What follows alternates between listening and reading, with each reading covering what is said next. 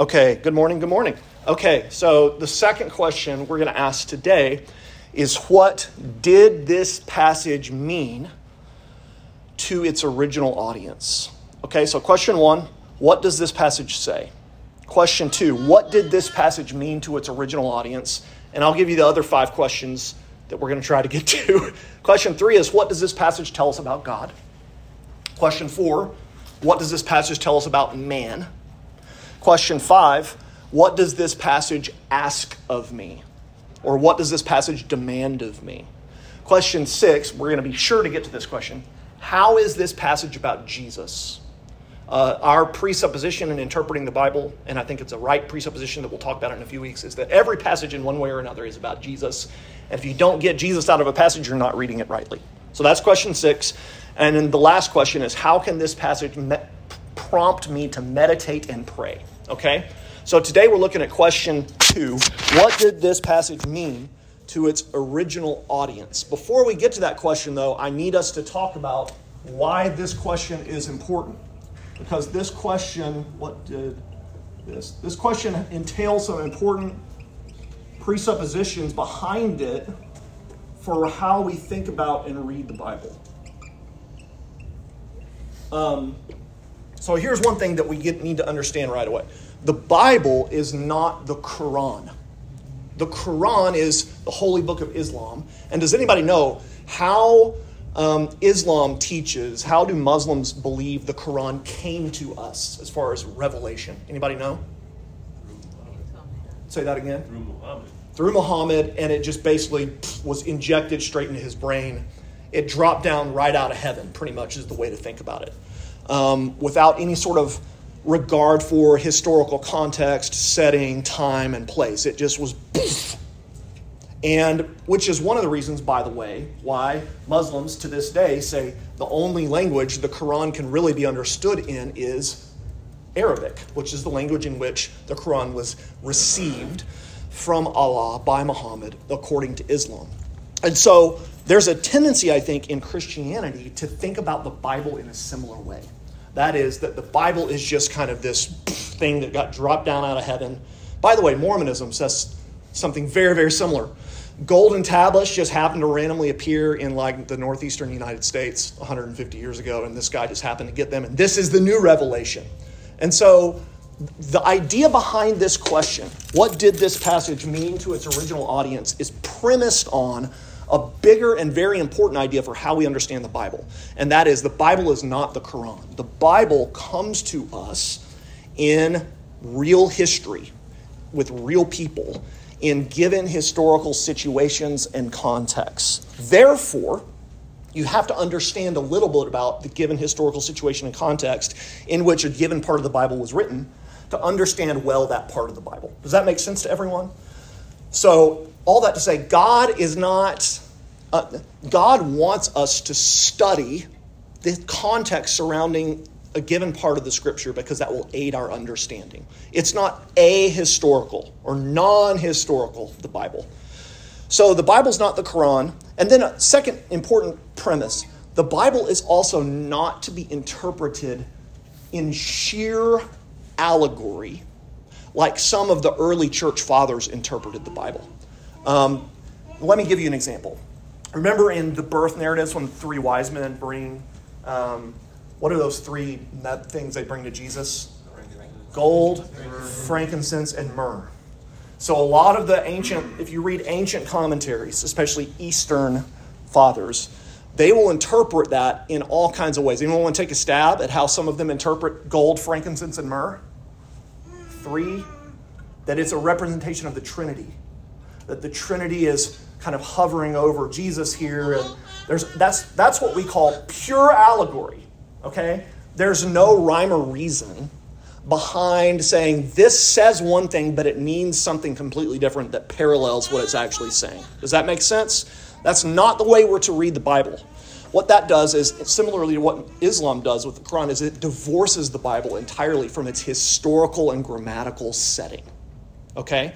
The Bible is not to be divorced from its historical and grammatical setting, which is why we ask this question to aid our reading of it.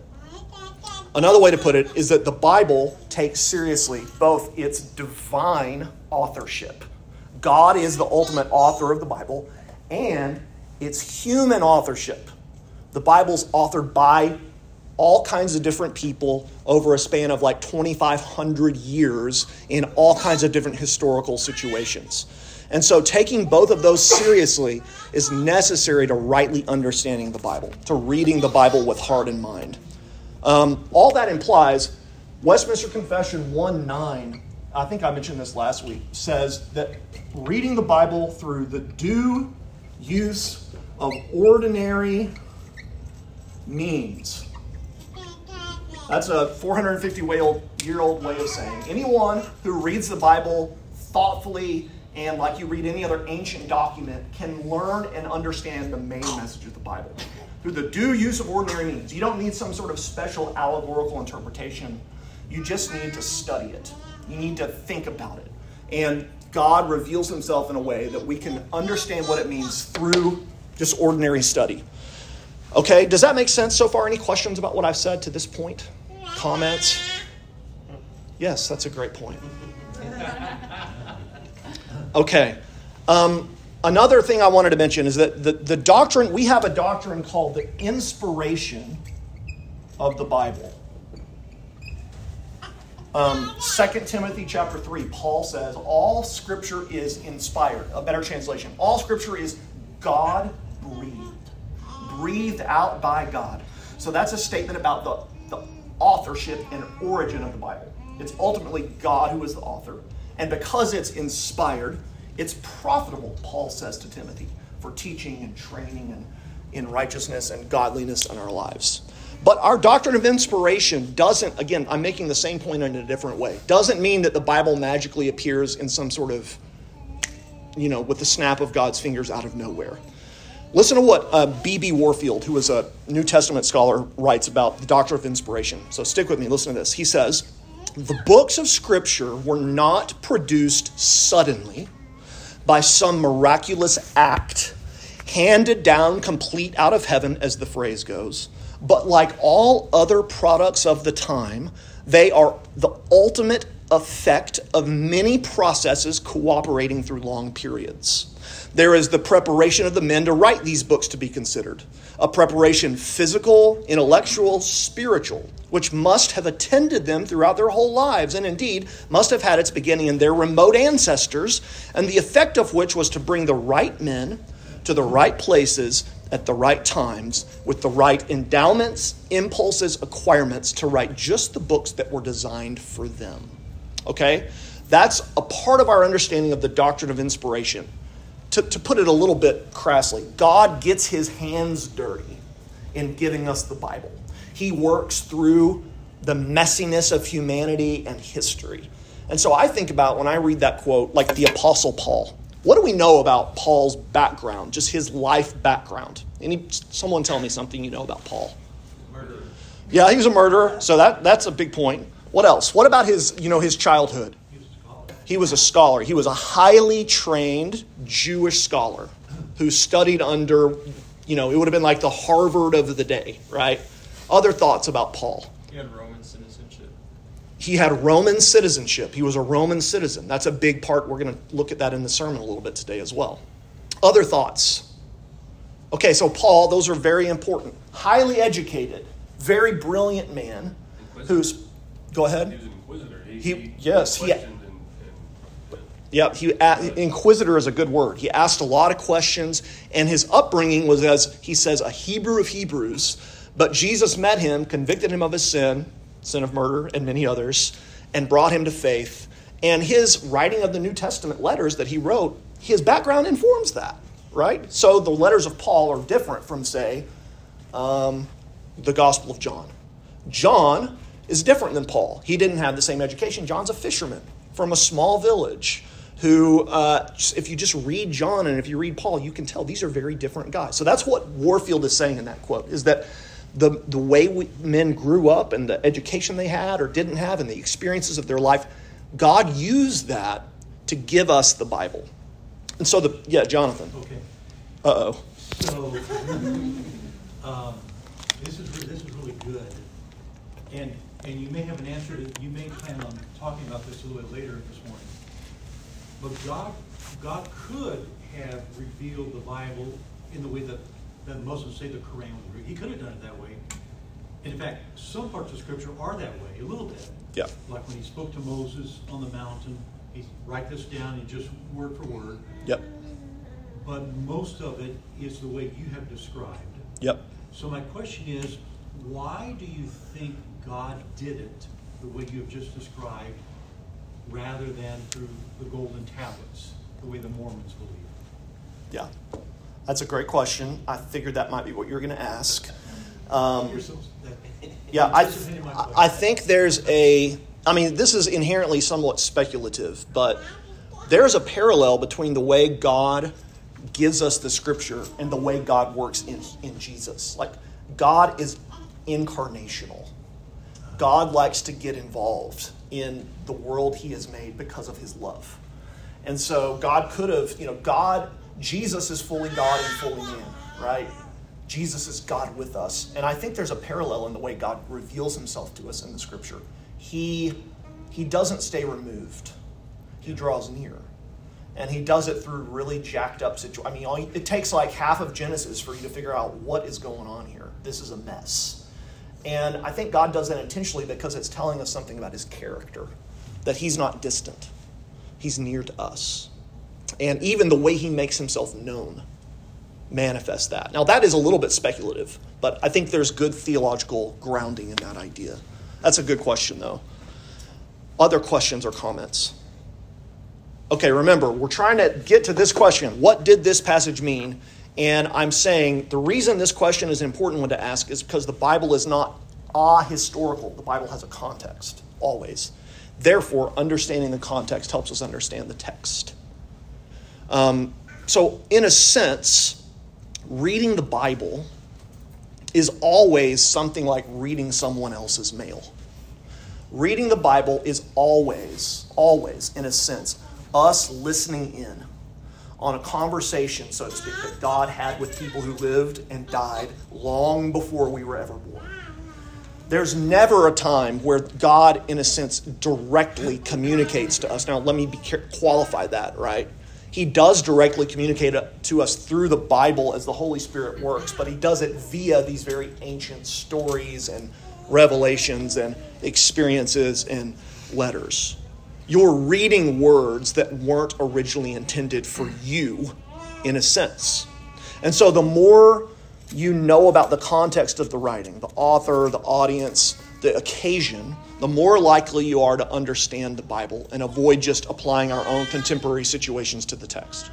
So in Romans 15, for example, Paul says, All these things were, that were written in the Old Testament, Romans 15, 4, were written for our instruction. In other words, all of them, all of these ancient stories and these ancient parables and these ancient poetic narratives, they all were written for us, but not in the sense that God like directly injects it into our brain, but in the sense that we have to enter the world of the Bible, the story and the history and the context. Okay. Um, any questions? Does that make sense before we start getting to the actual question? I think the downloading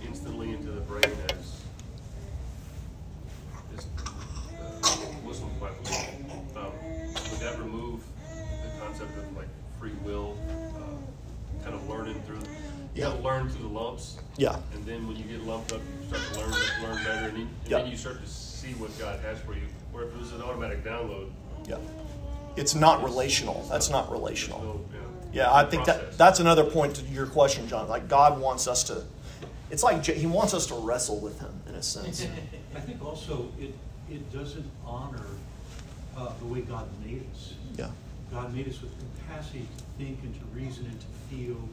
And so when he, and so when he gives us scripture through the normal human means, it helps our, the, our image to grow and develop to, to be more like him. Yeah, I think that's really good. Tim Keller used. Go ahead, babe. What I about think it also, I mean, the, the progressive revelation of scripture, I think it also communicates to us something about, about God. I don't wanna go into allegory here, but I think it. The frankincense is the Holy Spirit. But I think it communicates, God was God in Genesis, God is God in the prophecies. God is God in Revelation. It communicates His always and foreverness. Yeah. And these these are like little windows into Him at these points. And I and I think a that's a gentler approach, right, to bring us into understanding who He is. But it's also just sort of. Plotting the plotting the relationship He's had with His people Yeah. and who He is. Yeah, yeah, that's good. One other th- thought that strikes me as I listen to y'all is like Tim Keller used to say all the time that because the Bible is like this, because the Bible demands us to relate to God and to relate to the stories God tells and the events of history, if the Bible never like offends you, or if you don't ever leave the Bible thinking that's confusing or that makes me angry, or that then you're probably not reading it rightly. Like any relationship you have with a human being, at some point, if it's real, you're going to be you're going to have quizzical looks or weird questions or be confused or be challenged or be offended. And so if you read the Bible, you should sometimes be like, what the crap is this, God? You know, sorry for being a little crass, but I mean, that's, uh, I think, an appropriate response because God is, yeah, he wants, he's relational and he wants us to relate to him. So understanding the context of texts is essential to understanding the meaning of texts. To answer, so therefore, we have to ask this question: What did this passage mean to its original audience? A couple of other real quick things. Um, let me show you a couple of examples of why this question matters. Uh, there's often, you know, skeptics of the Bible will say the Bible contradicts itself all the time, blah, blah, blah, blah, blah, blah, blah, especially Old Testament narratives. Let me give you an example. Uh, 2 Kings. If you have a Bible, you can go there. 2 Kings chapter 21. This is towards the end of 2 Kings.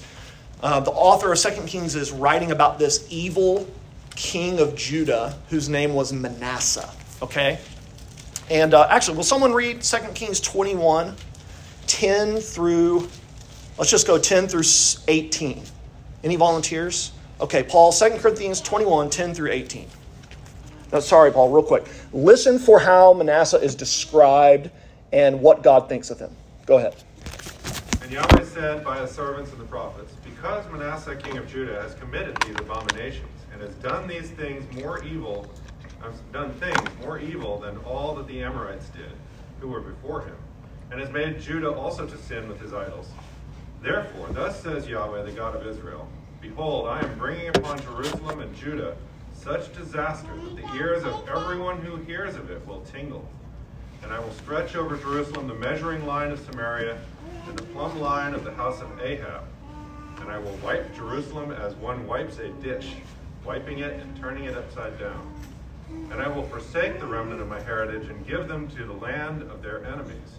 And they shall become a prey and a spoil to all their enemies, because they have done what is evil in my sight, and have provoked me to anger since the day their fathers came out of Egypt, even to this day.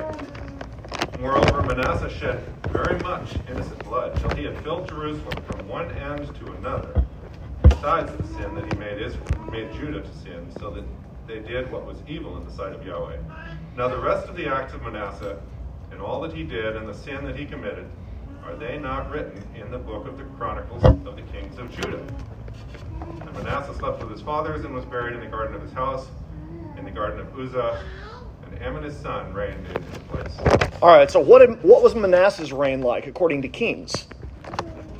Bloody, that's a pretty good adjective. Not super pleasant, and God wasn't a huge fan.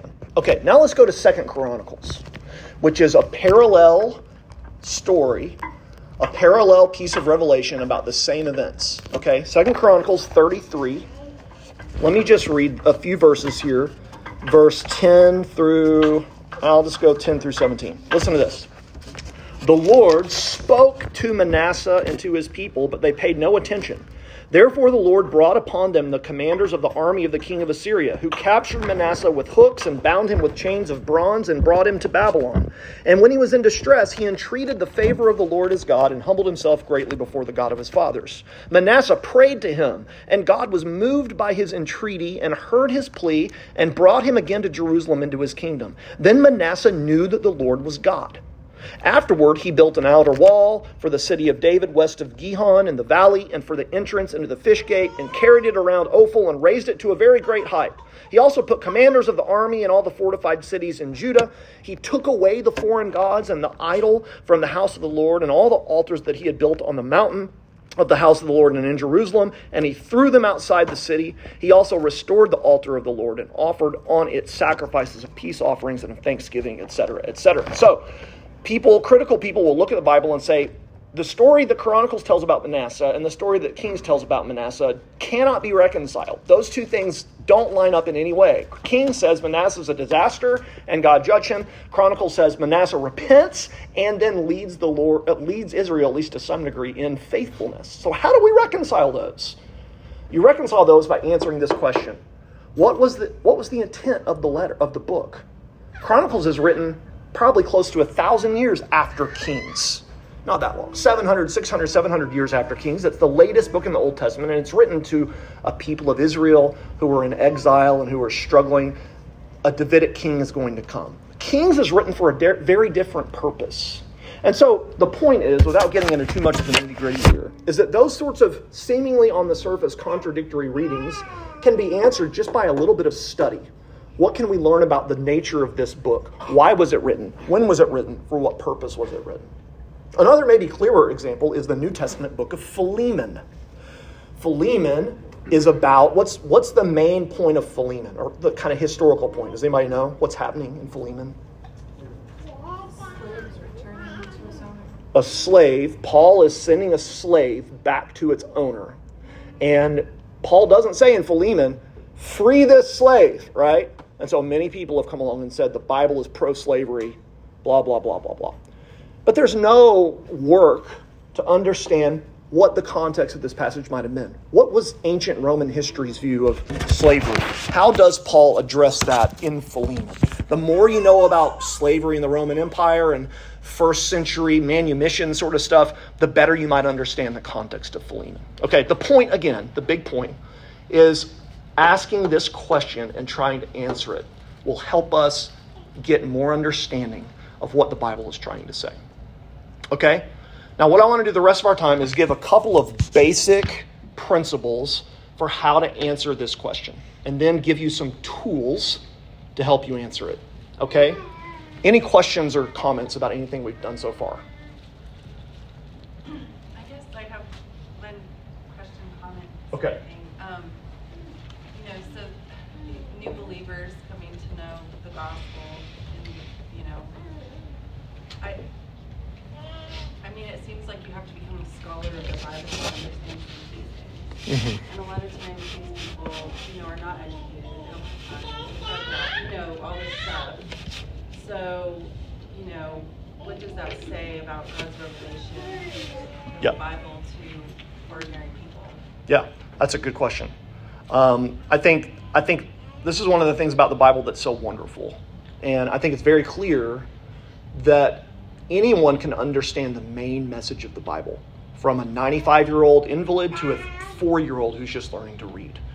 So God has revealed himself in a way that it, the main message of the Bible is clear.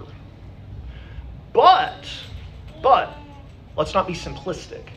It's also true that the person who knows more about the Bible than anyone on the planet can continue to learn more. So the Bible's kind of an infinite treasure trove that can always be mined for more resources. And so what I'm trying to say is, yes, you're right. Like if someone's just become a Christian, I'm not going to talk about grammatical, historical, interpretive methods necessarily. But what I am going to do is read the Gospel of John with that person. Or read Mark with that person, and it doesn't take two or three chapters before that person's asking, What's going on here? Who were the Jews? You know, why is Rome, why are these people mad at this centurion? What's the tax collector all about? They're inherently going to ask these kinds of questions. And so, a part of Christian discipleship is training and teaching and discipling people into a greater understanding of the scripture. So, yes, the main message can be understood, but growth and knowledge in God's word implies answering this question. So, I don't want it to, I don't want this to come across as, wow, there's too much here for me to ever get it.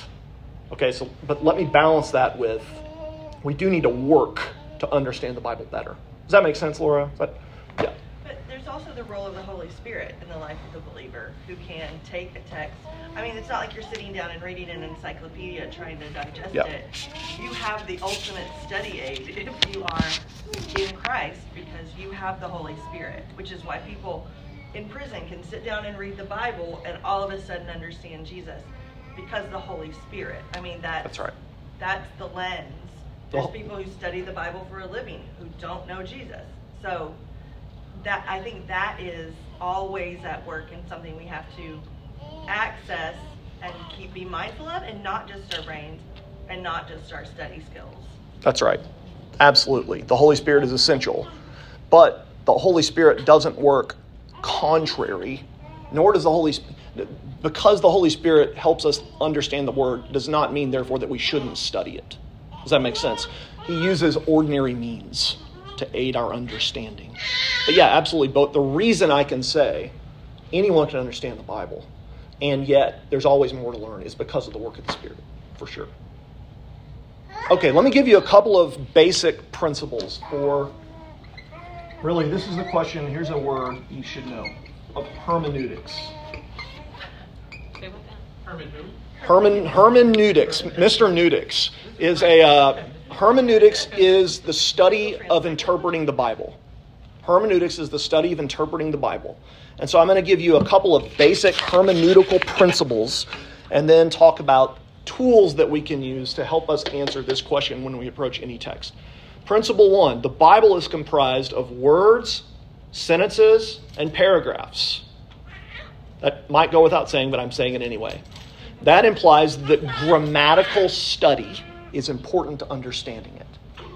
Like, how does this word relate to that word? How is this sentence dependent on that sentence? It's especially, like, what genre would this be even more important in than others? Poet, it's very important in poetry. What else?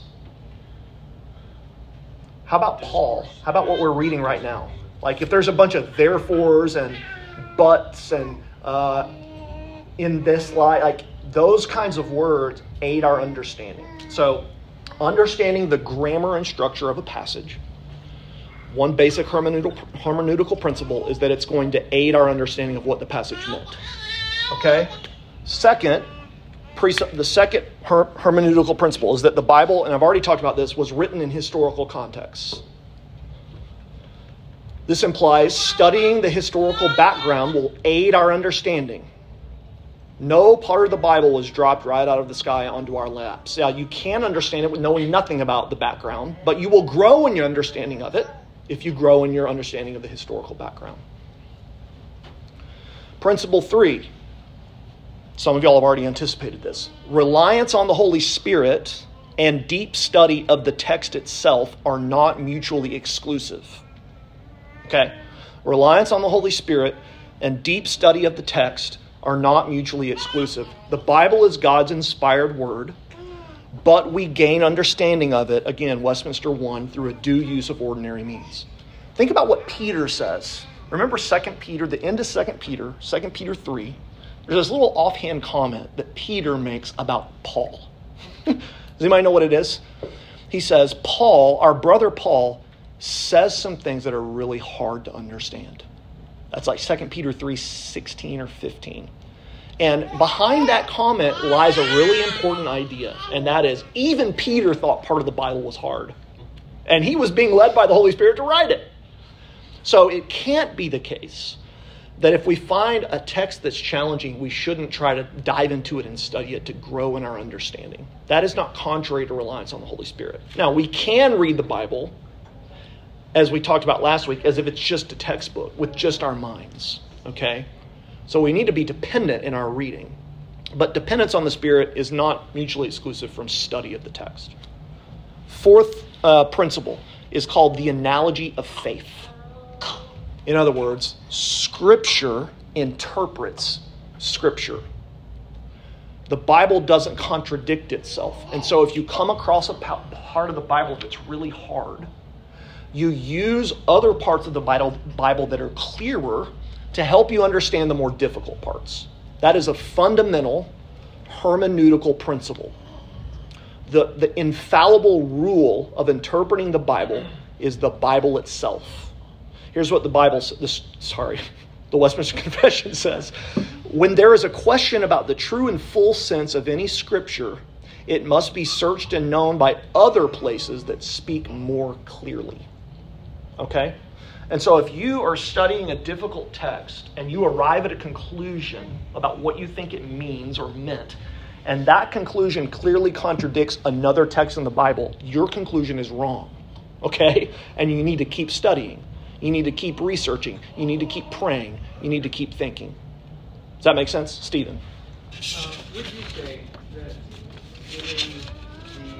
different authors, human authors of the Bible, and the, the fact that they have different writing styles, um, you the differences between John and Paul and Peter. Um, would you say that, you know, obviously we are all different in many ways, and we, you know, learn things and understand things differently, that we can then maybe relate easier to one author Yes. than another, and therefore might find it easier to start with one genre or one author or something and build from there. For sure. I think that's for sure true. Um, but usually, like if I'm reading the Bible with a brand new Christian, but I don't, we talked about this last week, like don't start with the second half of Daniel. don't start with Leviticus. Don't start with, I, don't start with that. Don't That's foolish. I always, almost always start with either the Gospel of John or the Gospel of Mark. And yeah, I think the way people are wired affects like it's a, that's an interesting study. Like, what's your favorite gospel? A part of that depends on the way you're wired. Um, more creative types usually like John, because John is more circular in his reasoning and tells stories and is more vivid with his imagery. More anal- analytical types like Luke or Matthew, and then people that just want to go fast like Mark. Um, so yeah, I think it's wise to start with a well understood text. Um, okay, let me let me give you a couple of tools that I think can help us get to answer this question, and then we'll stop. Um, utilizing one of the great advantages of living when we live is that we have every single one of you on your phone have more tools available for you to understand the Bible than the best Bible scholar in the world a hundred years ago had. Um, you have a library. In fact, you have many, many libraries available to you just on your phone. Um, some of them I would not recommend you go visit, uh, but some are very helpful. And utilizing the right tools can help us understand the Bible better and help us answer this question better. And um, so, what I would just suggest, by the way, we need to. There's kind of there's very way, different types of reading the Bible. Um, there's just reading the Bible as a story, quickly plowing through it to gain broad understanding, and then there's like study of the Bible, like the women's Bible studies right now, or studying the Bible. They're taking some time in a chapter and letting it marinate, simmering on it for a while. And both of those are needed and appropriate in the Christian life. But right now, I'm talking more about the second of those, right? Simmering in the Bible for a while and studying it. And I would just suggest that every one of you own or purchase for yourself, this is not one of them, but a good study Bible. The ESV Study Bible is a wonderful resource, and with Stephen's got it right there. Within the study Bible itself, there are so many tools that will aid answering this question. What did this passage mean? That it would be it would be foolish of us as students of the scripture not to make use of them. So just a couple of quick tools. One is cross references. So open up a Bible. Just open up your Bible to uh, where do we want to go? Let's go to Matthew. We've been talking about the beginning of Matthew some today. Matthew Matthew 2. We were in this story earlier. Visit of the wise men. Verse 5, Matthew 2 5, they told him in Bethlehem of Judea, for so it is written by the prophet. And then there's a quote there. Now, most of your Bibles, right before that quote, should have a little letter. If you have the ESV, it probably has a little B in italics. You guys see that? If you see a B in italics, you go down to the footnote and you find B, and you see that this is a quote from another part of the Bible Micah chapter 5, verse 2. It's a cross reference, it's referencing another part of the scripture. Now, to understand what Matthew's getting at, what do you think might be helpful? To go back and read Micah. Micah chapter 5. What's going on in Micah chapter 5? How do I think what Matthew's saying here about Jesus is fulfilling what God said 600 years before in Matthew, or excuse me, in Micah? Cross referencing. Um, if you have a study Bible, you're going to have more of that in the text itself, specifically, maybe when, a, when an important word is used in a narrative. Sometimes you'll have a footnote or uh, whatever it is next to it that will give you other parts of the New Testament where that same word is used. That can really help you understand what this word tends to mean in the Bible. Does that make sense? So that's one really helpful tool to help answer what did this mean. Another tool, and this is my Lord of the Rings nerdery coming out. When you read Lord of the Rings, you got to have a good map of Middle Earth. And when you read the New Testament, it helps to have a map. At least I think. Some of you are like, oh my gosh, give me a break. There's all kinds of maps in the back of your Bibles. These maps can help aid our understanding of what the text meant. Any good study Bible is going to have maps. And then a third thing is, uh, Stephen, do you have a, that ESV Bible with you? At the beginning of every book, there's a kind of a one page summary of what this book generally is about, written by reliable, trained. Okay, God, time to finish. I understand. Wrap it up. Thank you, Joseph. Someone's playing a cruel joke on me and installing a timed light in this room. Uh, I have not yet taught in here, and the light doesn't go off. What is that trying to say? Um, so, yeah, right there. Here's Obadiah, and it'll tell you a little bit about Obadiah. That's a great tool for understanding what it meant. And then a couple of other things are just commentaries, biblical commentaries, any of these things, guys, are tools that you can access through the purchase of any study Bible for $40 or through downloading good Bible apps on your phone. And so, a part of answering what this passage meant to its original audience is using the right tools to aid our understanding. Okay, we're out of time. Next week, we're going to look at hopefully questions three and four. What does this Bible teach me about God? What does this passage teach me about God? And what does this passage teach me about? Teach me about myself, about man. Uh, any final thoughts or questions before we wrap up? Jose. Ladies first. Oh, thanks, Jose. Um, I was hoping you would answer. I know, right? Okay, let's remember though that the title of this is called Reading the Bible with Heart and Mind. And I know for myself, if I know the answers can be found somewhere else, I want to short circuit the process and just go fill up my mind. One thing I'm learning as I get older is yes, there are tools available at my fingertips, but I need to not shortcut the work of the Spirit in the wrestling and figuring it out and thinking by just going to those. And I've done that a lot. I mean, I definitely have done that a lot. But to, to sit with these questions and, well, I think it means this, and how does that, to really think about things instead of just trying to check the box. Okay, I know it. I know yep. the answer to this question because I found it in this commentary. And I think that that's how we bring our own heart to studying the Bible. Yeah, that's great. Maybe enough, like the question, the first question, what does this passage say? Should be answered by you before you start talking about the second question. Yeah, that's a great point. And don't worry about getting it right. This is what I think it says. Yeah. That'll get corrected over yes. the course of the study. Yep. Jose. Similar but the uh, comment I guess, is that I am a thousand percent guilty of spending a lot of time maybe reading about the Bible. Yes. Watching videos of commentaries about. And yep. go around in circles and not read the. Yep. Yep. Thank. Author study, oh, so you read that instead of. Actually. That's right, and I think maintaining that balance is really important. And so, in the next couple of weeks, we're going to talk more about how do I read in the presence of the Holy Spirit and listen to what the Spirit is telling me. That's not mutually exclusive from study. Both are important, but yet that's a very helpful balance. Yeah, Amanda? Just Last word. One thing that's really helpful to me is rather like how I phrase the question of what is this saying about God and what is this saying about me? When I start, if I say, Jesus, what do you want me to know about you? Jesus, what yeah. do you want me to know about me? Or, you know, people Yep. Um, and where I'm asking him to answer for me yeah. rather than trying to find the answer on my own and have my answer. That's right. I think that's a great question to ask. I will add to that, though.